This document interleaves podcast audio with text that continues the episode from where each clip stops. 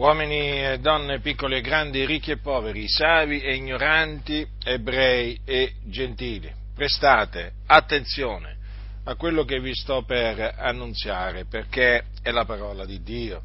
La Sacra Scrittura afferma che Gesù di Nazareth fu ucciso dai giudei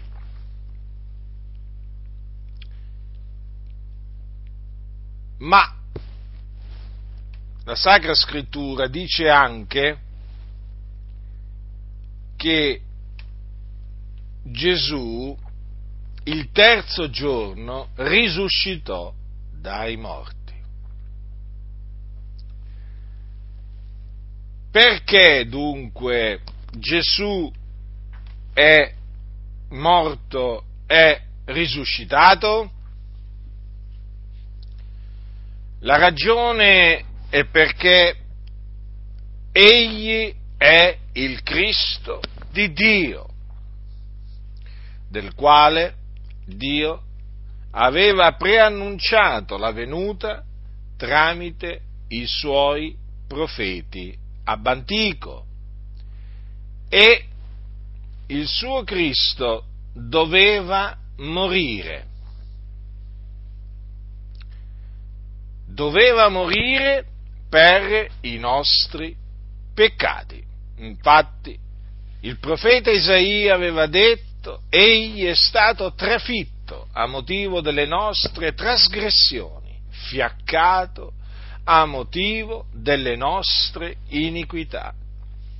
Dunque il Cristo doveva offrire se stesso per i nostri peccati, per spiare i nostri peccati. E dunque il suo sangue era necessario affinché noi ottenessimo la remissione dei peccati.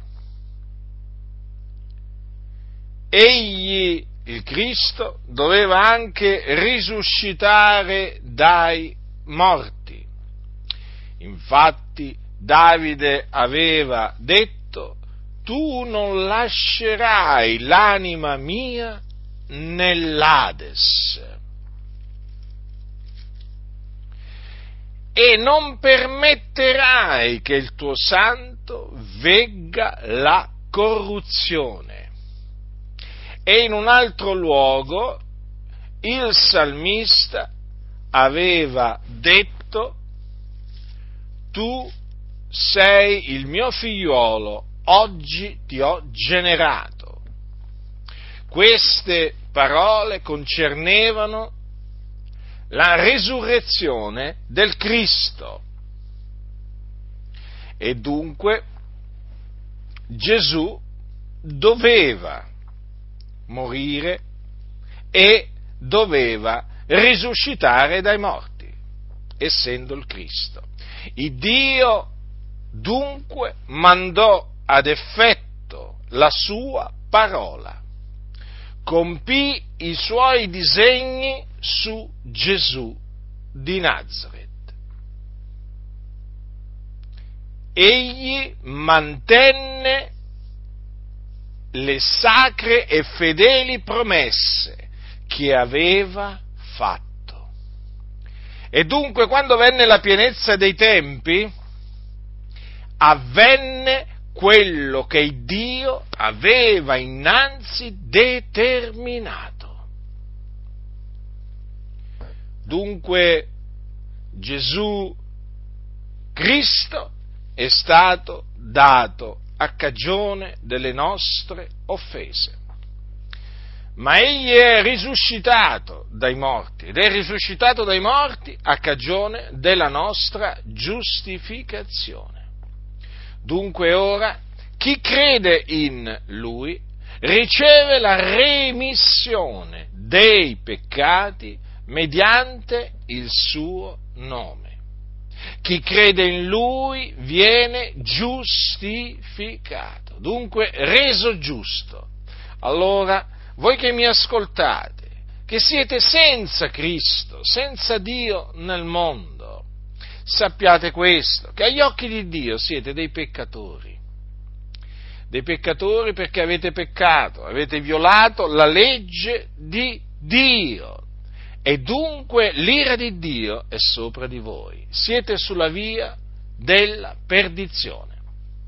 E dunque dovete ravvedervi e credere nel Signore Gesù Cristo, il Figlio di Dio, il quale è stato dato a cagione delle nostre offese ed è risuscitato dai morti, a cagione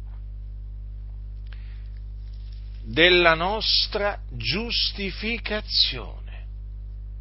Considerate attentamente la ragione per la quale il Dio, l'Iddio onnipotente che ha fatto tutte le cose, ha dato il suo figliolo, perché Gesù è il figlio di Dio, lo ha dato a cagione delle nostre offese. Ma il Dio lo ha anche risuscitato a Gesù e lo ha risuscitato a cagione della nostra giustificazione. Dunque sappiate che per essere giustificati dovete ravvedervi e credere nel Signore Gesù Cristo, perché è scritto il giusto vivrà per fede non potete essere giustificati mediante opere buone, non potete essere giustificati mediante opere giuste, non pensate una tale cosa. Se voi vi mettete a pensare o se già pensate che la giustificazione si possa ottenere per mezzo di opere, sappiate che vi state illudendo illudendo, perché la scrittura dice in maniera chiara che il giusto vivrà per fede. Quindi l'uomo viene giustificato soltanto mediante la fede in Gesù Cristo, senza le opere della legge.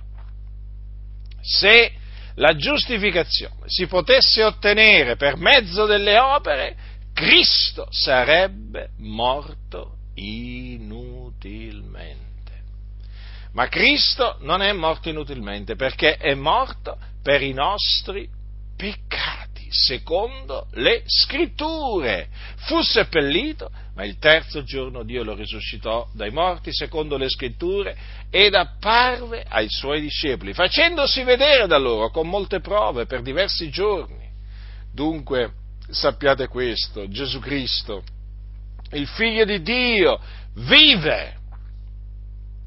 E dunque, chi crede in lui viene giustificato. Lo ripeto, viene giustificato. E dunque sappiate questo, che l'unica maniera per scampare alla perdizione, per scampare al fuoco dove siete diretti è questa. Ravvedetevi e credete in Gesù Cristo.